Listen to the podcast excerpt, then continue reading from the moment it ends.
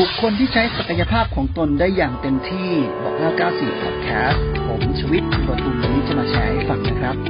ถ้าพูดถึงศักยภาพนะครับ ผมขอพูดถึงคุณคาร์ลโรเจอร์สนะครับ ถอดออกมาจากในหนังสือเรื่อง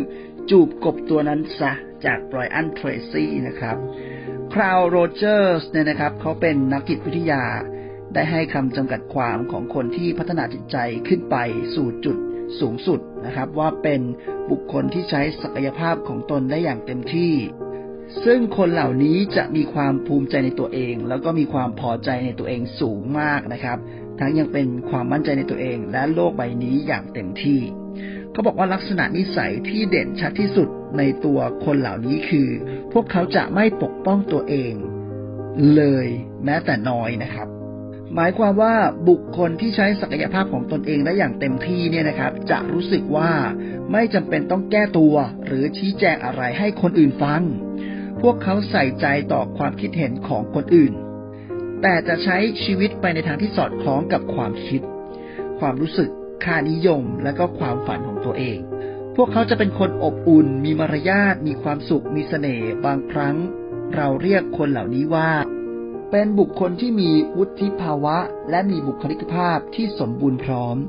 ดังนั้นครับ เป้าหมายที่ยอดเยี่ยมสำหรับมนุษย์ทุกคนก็คือ